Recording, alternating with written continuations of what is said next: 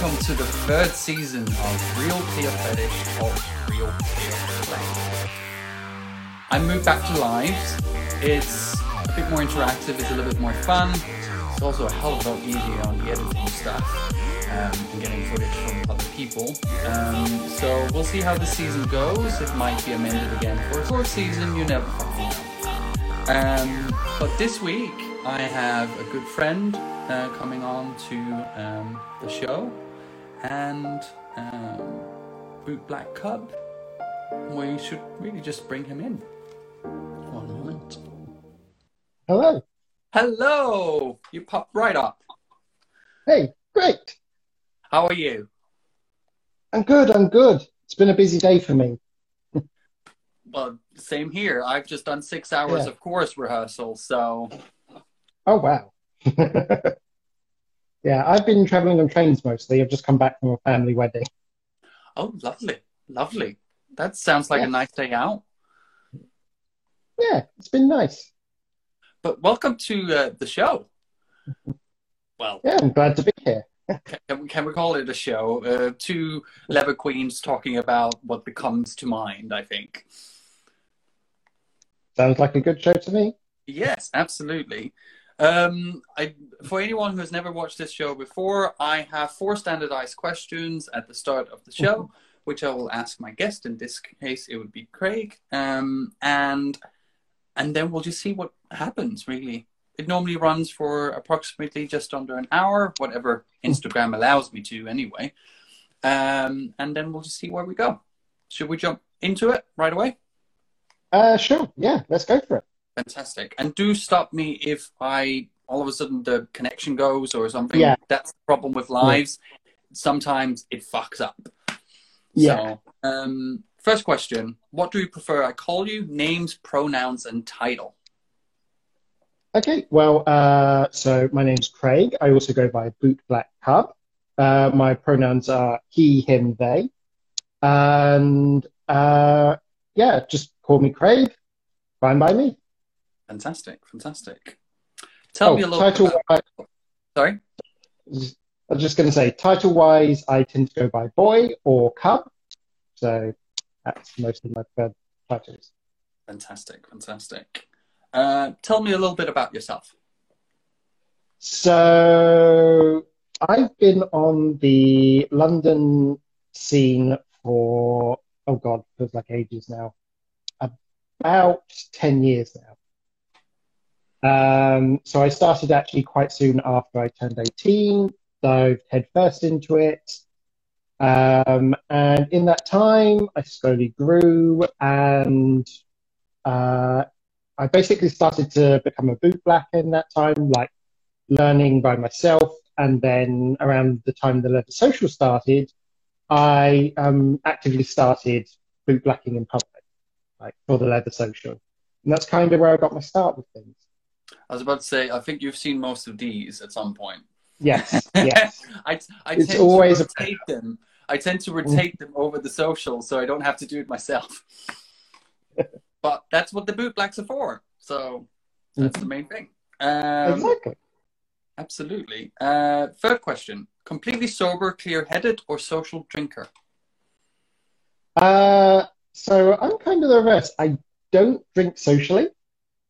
Um, like I will occasionally have alcohol, like on a Friday nights, just like Mhm. after work. But socially speaking, I don't drink. Uh, if I'm meeting people, if I'm spending time in the crowd, I stick to soft drinks. Fantastic, fantastic. And last question: What is clear play to you, and why is it important? Uh, clear play to me is essentially being in control of yourself and the situation, which of course being like BDSM, leather play, that is very essential. Um, it's sort of being able to uh, be understand your own boundaries and essentially stay safe. Yeah, it, it's it's so important with the, especially some of the stuff we get up to. It, it is important to have that control. Um, especially if you're in a BDSM scene or anything to do with bondage, or you can really not really Yeah. get drunk in situations, or you really need to know the person if you are. Um, Yeah. and who gives give you in the throes of that. Exactly. It's sort of you just want to be if things turn, you need to be able to think clearly Absolutely, absolutely. and just need- and just make and just make judgments that honor yourself. It's sort of it's very easy to cross your own personal boundaries when you're not thinking straight. boundaries are so important. I, funny Mm-hmm. enough, I posted a video a week ago on my Instagram about the concept of sending dick pics. Well, in the video, I talk about emojis. Um, Yeah, Language because it was originally on TikTok and it has to be a bit cleaner yeah, on there. yeah, Um, but it's it's it's that weird thing when you're sitting on Grindr or Scruff and all of a sudden you're the weird one for not wanting to send a, send a dick hmm. picture. And I'm just like, well, I'm I'm a fetishist. I'm much more into the gear. I would rather send tons and tons of pictures of me in leather, rubber, and so on. But the, my junk is almost a little bit secondary in most conversations I have yeah. because it's it's not the main thing. Yeah, it's it's kind of built into the nature of like apps like Grindr and Scruff and that that it's essentially window shopping. So people tend to immediately want um, to view the goods, but that doesn't leave room for sort of who you are, what sort of styles of play you like to do. And as you say, pics where you're showing a scene or yourself in gear or anything like that, which can be a bit more descriptive of um, the kind of person you are and the kind of play you're in, can actually be more useful. But there's this weird culture of just trying to get straight to the dick. Well, to be honest, uh, in all honesty, if you want to do that, fine. No kink shaming on here and whatever you want to do and so on. But it's just, as, as we mentioned, boundaries. For me, that's a boundary. It's something I used to do in the past. And now I feel slightly uncomfortable with knowing that a picture of my junk is floating around on the internet somewhere. Uh, that probably already are, but that's not something I have any control over. And I'm sure if you look long and hard enough, you could probably also find videos. Not that I'm aware, not something I've uploaded, but it's just what it is. We all have a past, and especially with all this thing and Zoom Mhm. and whatever we do. Um, so things tend to pop up. Um, so Oh, yeah, I- you mentioned. Uh, sorry. I was just going to say, I had photos from back when I was 21 just pop up the other day. I'm like, wow, those are still going around. Those are still doing the rounds on social media. Oh, I, I on occasion when I'm on Twitter, it's like a picture of me pops up or my ex partner pops up, and it's like, that's not them posting. Um, but okay, it's kind of the thing. If you put anything on the internet, it's up for grabs. You just kind of have to accept that. Um, if you put stuff up online, it's going to stay there. And you really need to know are you okay with that? Yeah. So yeah, you, it's like I made Sorry? a decision a long I made a decision a long time ago. I would show my face on the internet, and I understand I will have to live with the consequences if that gets into the wrong hands. Uh, absolutely. What was it? Uh, some years back, I was applying for a job at um, Mhm. something in Canary Wharf, one of the finance things, uh, which is fairly high up. And before I went to the job interview, my friend kind of went, maybe you should go on your Facebook and tone it down a bit. And I was just like, I don't think it's that bad, but okay, I can go in and untick a couple of things or make it more private so no one can see anything. But it never, do you know what? I'm, I'm such an open book. So I didn't read, I'm just like, I put stuff online. I'm, I'm an open, um, open book when it comes to my fetish and so on. God, my mom's no, knows about it, for fuck's sake. Yeah. So it's, it, but I get it. For specific jobs, you represent the company, and I, I fully get that. I'm lucky enough that I work from for a company that's so liberal. Um, of course, don't Yeah. put anything that would be offensive online, but it, it it's still Yeah. quite open-minded about LGBTQ plus issues and Mhm. and different ways of living. So I don't think I would ever have a problem with my job. Anyway, I'm not too high. I'm not high enough up to actually have an issue. Yeah. So you mentioned in the start that you boot black. How did you get Yes. into that? Uh, so I originally learned about boot blacking from it was uh, this is going way back. Um, someone I know, uh, Sir Dart, he used to do a podcast um, called Dart's Domain where he would interview people, and a lot of the interviewees were like IML boot blacking contestants, and they would talk about their experiences and what a boot black was. And as I was listening all the time, I was like, I want to be that that sounds like something I want to get into. I want to be this person who can um, be a resource for the leather community to help people to do acts of service. Service is very important to me in my leather um, and my leather identity. And it's just a way for me to give back to the community, to meet really hot guys, because, like, you know, I get hot leathermen in my boot blacking chair all the time. So big bonus Well, I've, me. I've sat there, so it's fine. Yeah, yeah, yeah. But yes. yeah, Uh, yeah. Sorry. and it was, um, yeah, so I just started to learn on my own from like YouTube videos and books. Oh, just to rewind, if anyone's watching and they don't know what a boot black is, it is someone who polishes boots, but it's a little bit more comprehensive than just Yeah. polishing boots.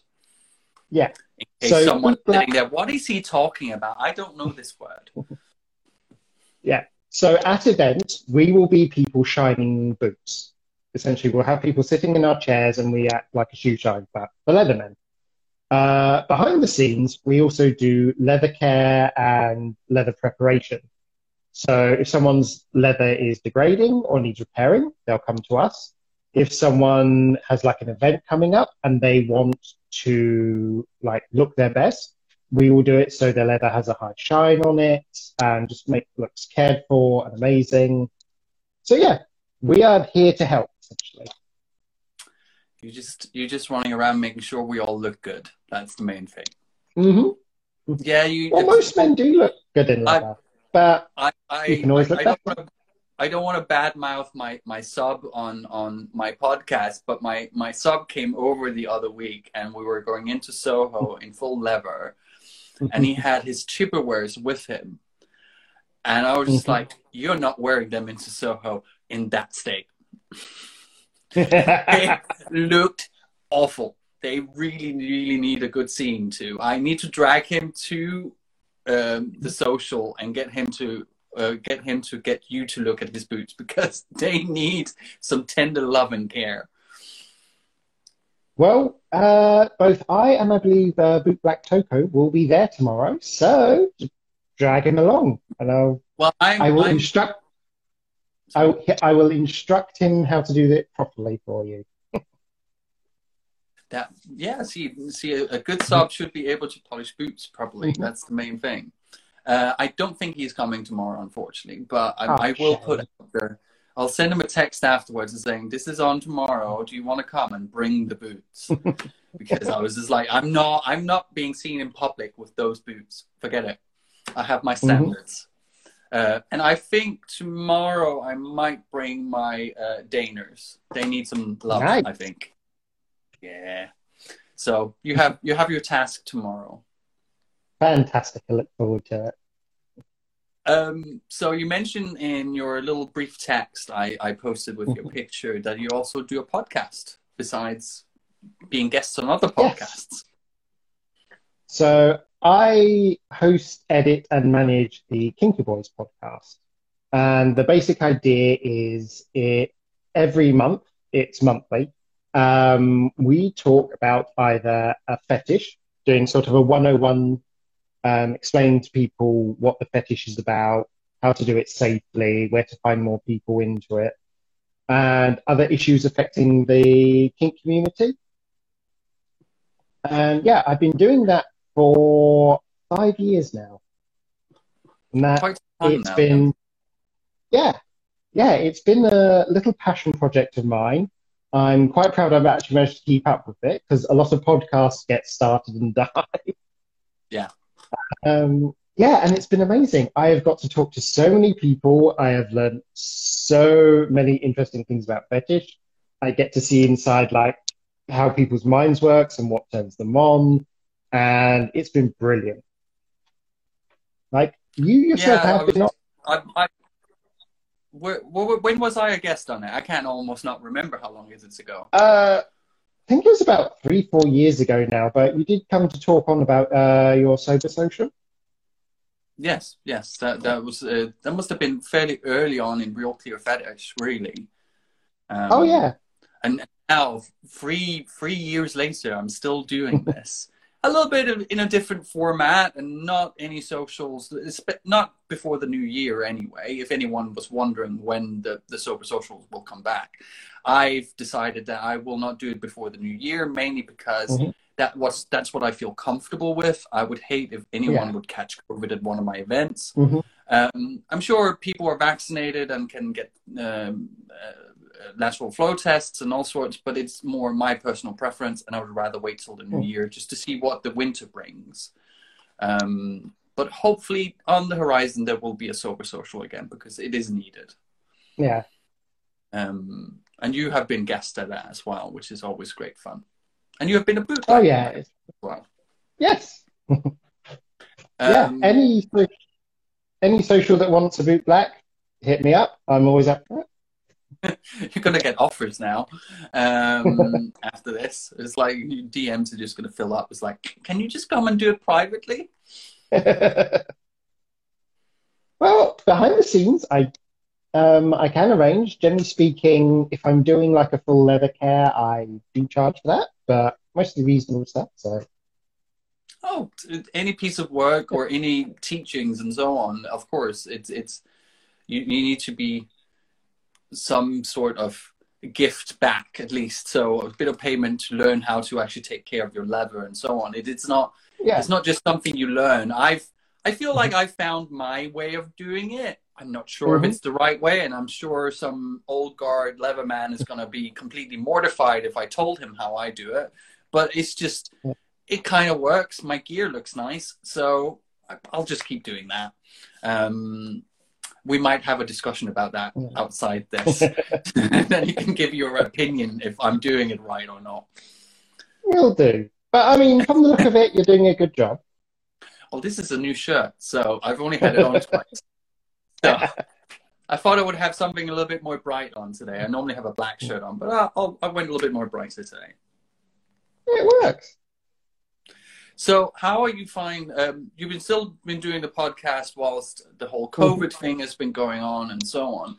How are you feeling with now that leather events are slowly coming back? Backstreet just opened this weekend, so we're kind of getting back to a normal. But it's also about what is your comfort, what is your comfort level when it comes to going out because it is Yeah. at own risk because you can even you're vaccinated you can still get really sick um, how do you feel about this ongoing starting getting getting back to normality Eh, It's difficult. Um, this will be the first leather social I'll be attending since it started up, and even then, it, yeah, yeah, I am nervous. I'm still not sure if it's the right thing to do because we're in this weird place where it's safer than it was, Yeah. but it's still not completely safe. And it's sort of how do you assess your own personal level of risk? It's sort of like I'm not terribly social. Uh, just in general, as a person, I'm a bit of an introvert. So I generally don't go to. I yeah, I generally don't go to a lot of big events naturally. Um, mostly, I've been seeing people one on one. I am constantly doing lateral flow tests just to like double check. And I think we people in the kinky community are very under. We've got good practice about how to manage uh, sexual health and transmission risks. You know, I was always taught uh, when I got into the leather scene. You know, get your STI test three, every three months minimum. Um, take any vaccines or medication like PrEP to help prevent things, and let people know when you've got tested and when you've been at risk. And I think that carries over to COVID. I've got a friend who was arranging to uh, meet up and said, just so you know, I've been to a circuit party this week, so I am a high transmission risk for COVID. Do you still feel safe doing that? And it's like we can build these practices, which we've always done for our sexual health, into our general health now. It's it's it's a it's an odd one because I have friends who don't want to hug yet. Uh, I have mm-hmm. people who still want to keep the mask on.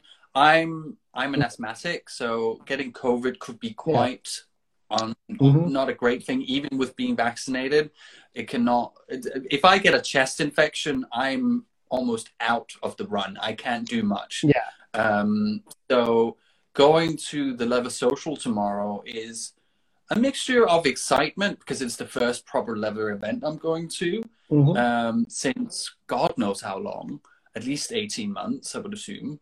Um, and but I, I also know there will be some anxiety around a room full of people um, the way I'm I'm tackling it, at least with because you mentioned introvert and, and I I suffer yeah. with social anxiety as well with big groups of people. It makes me very uncomfortable if I walk into a room that's so full. Um, but that's even without COVID, I would feel like that. Uh, so tomorrow I'll be there at, on on the dot at four o'clock because that is when the event starts. But that's not when when it's going to be busy. I would rather get yeah. there early and then they let it slowly get busy because then it's a little bad analogy, but it's a little bit like the frog and the pot and the boiling water. Not not that I would want yeah. to boil, but mm-hmm. but you get the the gist of it. It's it's it's good to be there when it's not busy, and then you can kind of get used to it. And if you get uncomfortable, you can just leave. Exactly. And you know, there's always the option of going out to the smoking area and standing outside. It's it's difficult because we all have to navigate our own comfort level and our own safety level. Uh, my oh, one I... advice is have consideration for others. Always ask what other people's safety levels are.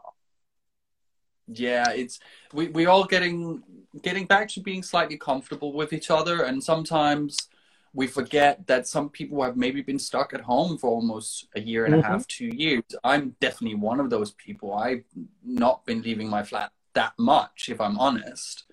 Um, so getting back into navigating with people around me, I was having the conversation with a friend of mine. When I go to a bar or if I go to um, my chorus rehearsals, that is my chosen risk.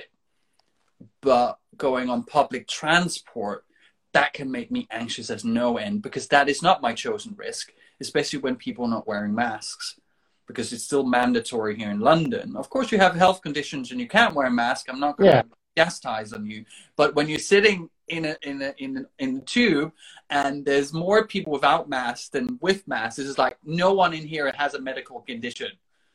Yeah, you're yeah. being dicks. Yeah, it's like I mean, right now one of my limits is I will not go on the underground. I will take buses and I will take overground trains because they can be ventilated. I will not go on the underground. And it's, I mean, one of the things about risk is it's not a binary yes or no, it's stackable. Yeah. Like maybe you can decide to, I will go out every other weekend. This gives a gap of time where if you catch COVID, you won't pass it on and it will allow you to develop, like, you know, like you have to decide degrees of how comfortable you are. Like which, like, like I'm not going into work. I'm staying home. I can work from home that means I feel I have a little more freedom to be sociable on the weekend. Yeah, it's it's it's it's it's a weird one. I've even gotten to the extent now, and I don't know if it's going to work. I'm I'm going to hard on next week. Mm-hmm. That is a big boundary for me because that is normally quite mm-hmm. sweaty and a lot of people and very mm-hmm. busy normally. And I think it was very busy last time it was on. But yet again, I'll I'll be there at ten o'clock when it opens up. It'll it'll be dead at ten o'clock. No one's arriving before like 11, 10, yeah. 11, 12 ish. Um, but for me, it's just about scoping the area out, kind of settling into how I feel about it, and then mm-hmm. when it gets to a point where it may feel uncomfortable, then I'll make the decision. Okay, I'll pull the plug, and then I'll go home. yeah, it, it's really difficult. And I mean, one of the things I do wor- wonder about is how this is going to affect people long term. Like, I do wonder if there's going to be a whole bunch of people in the future that have a very specific fetish for being spat in the mouth. because I mean, this is something I've learned from doing the podcast is often either taboo or scary activities are the things that become fetishized. It's why for so long barebacking became a fetish of itself because it was scary. Like before PrEP, um, the idea that you could have sex without a condom was taboo, scary, so it became fetishized. So are we going to have fetishes of people wanting to spit in each other's mouth and breathe on each other's face? Which I mean, already sounds like a good time, but I, I was about to say I was already spitting in people's mouths Yeah, before yeah. all but it, it does it does feel a bit odd now to do it. It's like hmm. of, of course in any any scene consent is sexy, uh, of course, but hmm. it's just hmm. before I was just like I didn't really give it much thought. Now I'm kind of like, do I want someone to spit in my mouth? Mm, Oh, I don't know how I feel about it. It's like all the germs and so on. We all become a little bit germa germaphobes, I think, after this. Mhm. like I was I was watching like this clip of a porn where both the people having sex were wearing face covering masks, and I'm like, that's oddly hot. Why am I finding that hot? It's, Oh, could could you imagine being someone who's into medical scenes? it must have been a very hard year. yeah, yeah, def- very hard. Although, Very did you hear the news year. story about the fetish suppliers that donated all their masks to the NHS? No, no, I didn't. it was quite a while ago, back when the government was really struggling for PPE. A company that specializes in medical fetish supplies donated all their um, medical masks, paper medical masks, to the NHS. Oh, that's that's fabulous. It's it's Hmm. all about giving back, and it's it's funny when you when you when you talked about like we know about how to take care of our sexual health and so on Hmm. because we have quite an atrocious Yeah. past with HIV and AIDS in the 80s and the Mhm. 90s. So it's just became normalized that you check up on yourself, and it's it's and I I think also I can't talk for every fetish man, but I or fetish woman or non-binary, Mhm. um, what their views are on the vaccine and so on. But Mhm. I think most of us are like, just give it to me. I have no problem with this.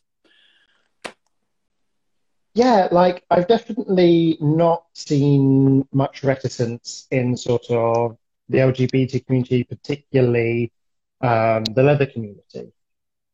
It's, and I do think that is a large part because of our history with other pandemics.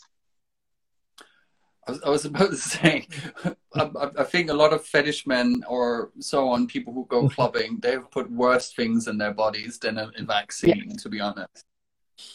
I definitely have. Mhm. Not anymore, Yes. but um, you, I used to. Um, and that was definitely questionable. So taking a, a, a, doctor approved vaccine is, Mhm. is a small thing. So Yeah, one it's- thing, sorry, No, go ahead. no, uh, what? Keep saying what you were saying because I, I'm I'm going I. I've literally lost my train of thought, so you might as well ask. oh, it's always the fun bit with the delay a little bit on this. Um, no, you also mentioned on your little text about you do kink education. I noticed one of your pictures on your Instagram. You do a bit of rope work. Is that something you dabble in as well? Uh, yes. So for the past uh, four years, I worked with the London Wolfpack. Uh, at the time, there was very little sort of education on the scene. So some friends of I and I, we originally started working as this, this the assistant for Dolan Wolf, who ran a kink education night um, at the Eagle. Uh, obviously, he moved to San Francisco, and we carried on the kink education nights as the Wolfpack. And so we had a lot of history doing events, uh, basically teaching the 101 safety of rope bondage and bondage techniques, as well as uh, other forms of play, wax play, electro play, that sort of thing. Uh, and it was a great time. Now, since then, we've all sort of uh, grown and pursuing our different projects, but I still do kink education. I want to do sort of boot blacking mentorship uh, and mentorship of new people coming into the leather scene. That's sort of my new ongoing project. Yeah, I just want to sort of that's, help. That's... Um, well, I just I just want to help um, pass on the knowledge because one thing I have noticed that's currently lacking, especially like uh, in the London scene, is mentorship.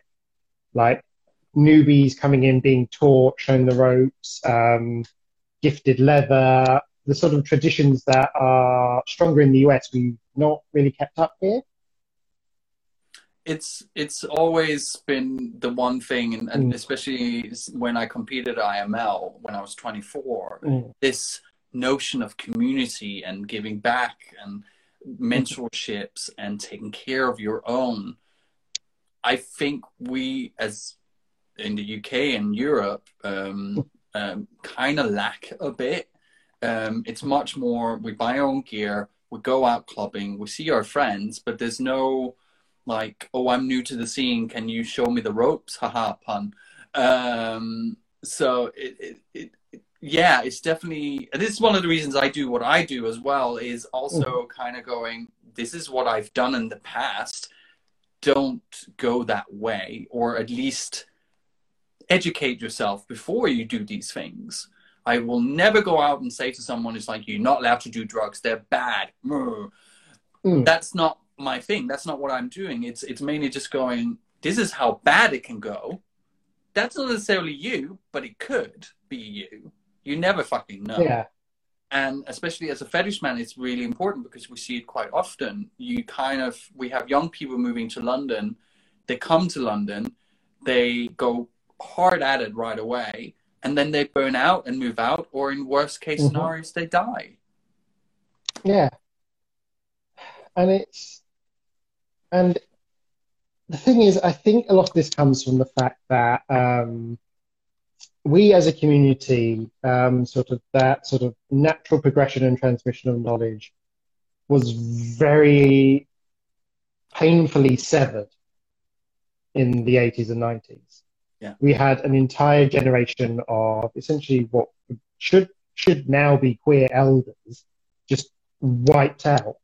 So the next generation coming up didn't have anyone like my generation didn't have anyone to really guide them or to show them ropes or to keep them safe, um, to educate them, to pass on like knowledge, and everyone's had to learn everything from scratch. And we've had to make a lot of mistakes from scratch it's it's it's it's it, and now that i'm i'm getting to the ripe old age of 36 i am starting to now have people at the 20s 21 22 kind of mm-hmm. write to me. It's like you have amazing gear. How did you get it? Where did you get this from? Mm-hmm. where can i go? Who do i need to talk to? And in, in most cases i kind of like come to leather social. There's loads of people there that are willing to help you. And I'm lucky enough that I have had some great role models in my life. Um, but they're not, they may be like 10, 20 years older than me. But yes, as you said, yeah. have a whole generation missed. Yeah, it's, I mean, I was quite lucky. I had, growing up in my town, which was relatively small, uh, the small sort of like tiny gay community there was a mix because um, you didn't have a lot of people. So the, the few of us that were there stuck together. And that meant I was exposed to people in their 30s and even people in their 60s and 70s, which I became great friends with. And I learned so much from them. Mm. And I recognized I was really lucky in a way to be exposed to that because not a lot of my peers had I've I've with as I mentioned at the start of the episode, mm-hmm. I've I've done a rehearsal with my chorus today, where I'm I'm mm-hmm. so lucky to sing with these men from various generations, and and some of them are from that time and especially this year where we had series like It's a Sin and Pose, mm-hmm. where all of a sudden we get some of this queer history on our TV screens, and we've learned a lot. That I was too young to really notice the AIDS pandemic in in the nineties. I think. Yeah. This is this is gonna, you're gonna laugh. My earliest memory of HIV/AIDS being predicted, uh, um, being shown on TV, where it actually had mm-hmm. an impact on me, was watch Beverly Hills 90210 uh, where Kelly's character is working in a hospice for HIV patients. Oh, and it, it, was quite a brown, groundbreaking episode.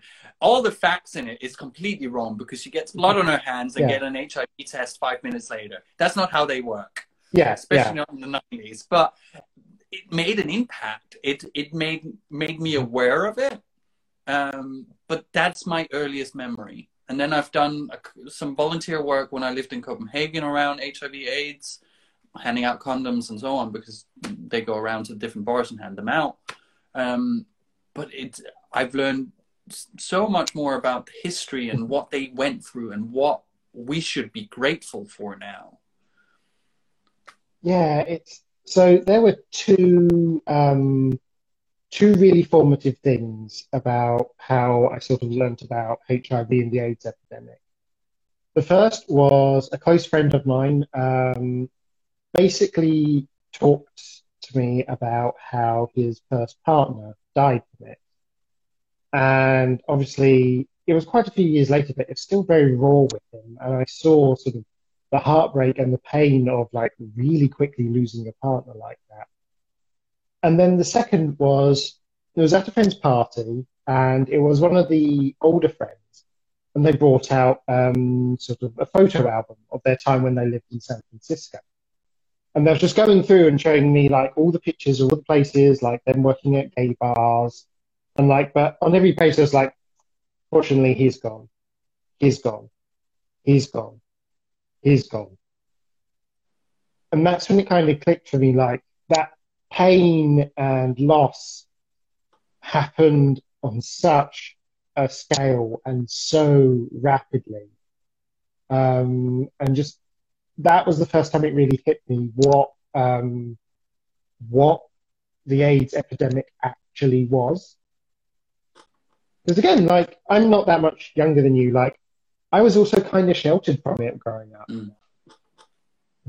Yeah, we we we're the generation that grew up with PrEP and and yeah.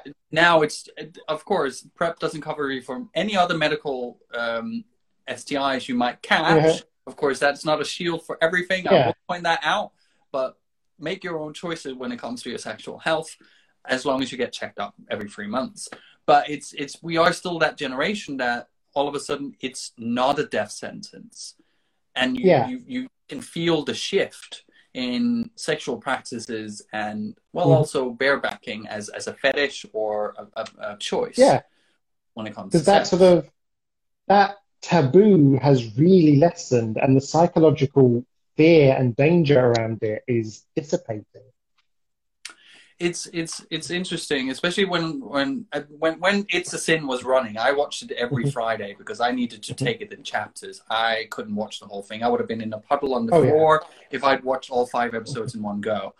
But after every episode aired, I had to sit and chat with two friends. One who lived very much through it. He's in his sixties, and another mm-hmm. friend who has also a bit of a checkered past with HIV and so on, and they're both HIV mm-hmm. positive. So all of a sudden, I'm getting all this information, but I also have to kind of be a little bit therapy, a little bit of trauma mm-hmm. counseling afterwards when they've watched the episode. Mm-hmm. I didn't mind doing it, and it was quite mind blowing that some of the stuff that got triggered.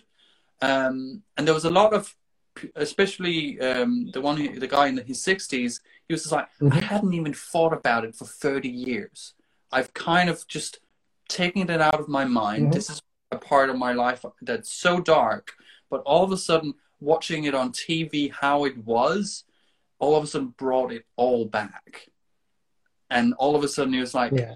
there's actually something I need to look at to become a whole person, and also a lot of survival guilt. We have a whole generation mm-hmm. of straight or uh, uh, of gay men who survived the AIDS epidemic, but who have so massive survival guilt, which where there should be none, because Yeah. unfortunately HIV/AIDS there was not. It was kind of random who got really sick and who didn't. So it was, it was very educational, also heart wrenching Mm. to listen to some of these conversations with friends. But I'm happy to be there for them. Yeah, because I mean, trauma often just sits there. Like someone said something recently to me about trauma, which really stuck, which is the thing that causes trauma isn't pain. It's having to go through pain alone or unsupported that causes the trauma. And yeah, so much of like the pain people feel that they've had to just bury and sort of form a scab over is because they ha- didn't have the tools to deal with it and there wasn't the sort of societal support to deal with it. Yeah, and we now it's it's the PTSD of the whole situation. We Mhm. now also with the pandemic, we are going to have a whole section of people after the pandemic who are going to have the PTSD as well. Mhm. Um, I I for one really hope the NHS staff gets the support they need. I couldn't Oh, yeah. imagine being on the wards through all this. It it must have been horrible Yeah. and it, that's just like a little like because it was so intense with this pandemic compared to the hiv uh, crisis or the aids crisis it where it was slightly elongated but it was also, really horrible but it was kind of hidden away. Where this if if hiv aids had hit the same way as covid had hit you would have fucking known there would have been a vaccine right away. Oh yeah, definitely. It's yeah, I mean, like we talk about trauma, like our society is going to go through some a lot of changes just because we have a whole society that's basically going to be traumatized. And I don't know how an entire society handles trauma. Right? This is very much uncharted territory for us. Absolutely, and it's it's it's also kind of like we keep saying new normal, but what is normal now? We we Yeah. are probably in the worst piece.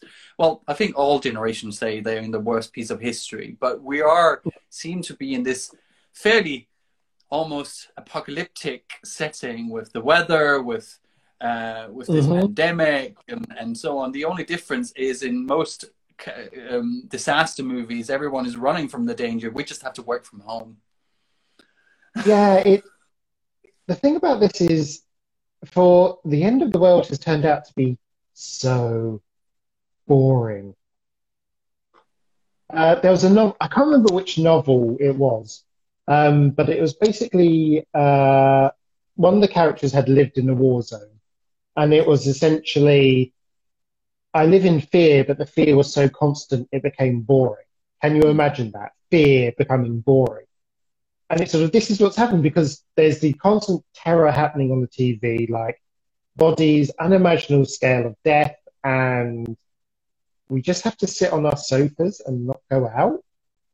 Like, It's it's or or dress up at home, Yeah. and not go out, which I think a lot of people have been doing.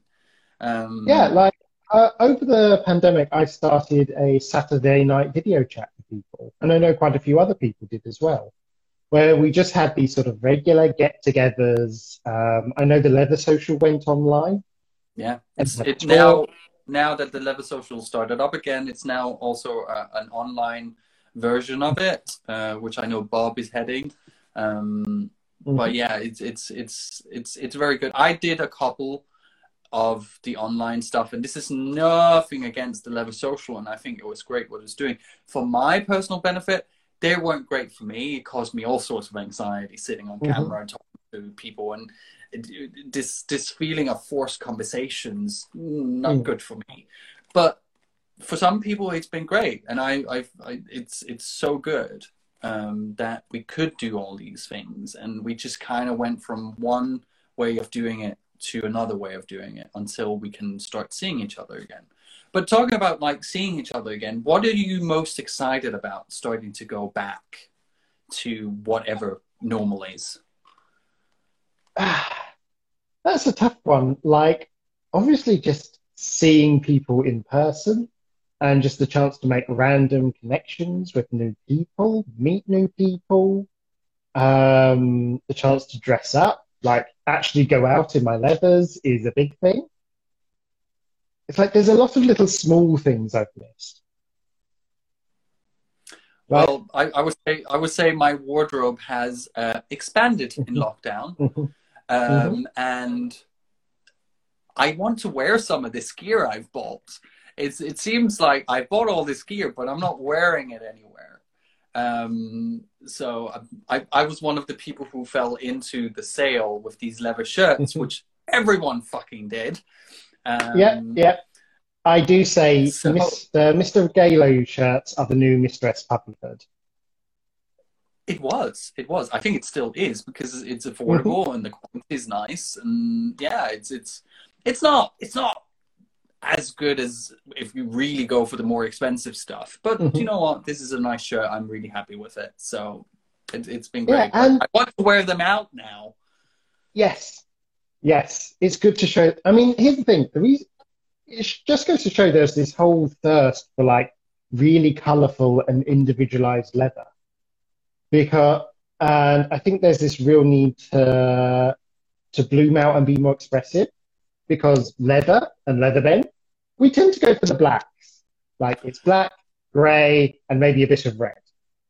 And like I think people, especially in this day and age, are looking for a bit more color in their kink gear. I, I, love Banjo just went, is it go to the Leather Social tomorrow with a bingo card and see how many colors you can find? I would I no, no, I. I, I, I could do you one better. Let's see how many Mr. Riegillio shirts we're going to see tomorrow. hmm I think there's going to be a few. Okay, my goal is to get people lined up and see if I can get a full pride color rainbow out of the Mr. Riegillio shirts. That would be amazing. Absolutely amazing. Uh, I've just seen there's also a question hanging here. Let me just see what that is. Uh... Ah, actually, that's a really good question. And it's also from Banjo. He's Mhm. asked, what is good etiquette for tipping boot blacks? So, tipping, generally speaking, uh, it depends on the size of the boot or the job. Like if they're really messy or just need a touch up, that's a bit different. The general scale most boot blacks work to is uh, if it's ankle high or 10 hole, uh, that's five quid. Uh, and, and if it's like 15 to 20 hole or even 30 hole, that is generally about 10 quid. And it's, yeah, and it's just like most boot blacks do not charge, but tipping would be nice. Because, you know, all our gear, like the brushes, the cloths, the uh, polishes, the oils, the soaps, that all adds up and we go through that stuff quite quickly. So just being tipped um, can really help. Like, I also know someone who they were quite young and they didn't really have a lot of cash because they was only working part time as a student, was able to pay their way to go up to Manchester Leathermen by boot blacking that weekend. And that the tips from that helped them get along and be able to take part in events that weekend. And so, yeah, tip if you can. Obviously, if you can't, um, don't worry. I understand some people aren't in great financial shape, especially right now.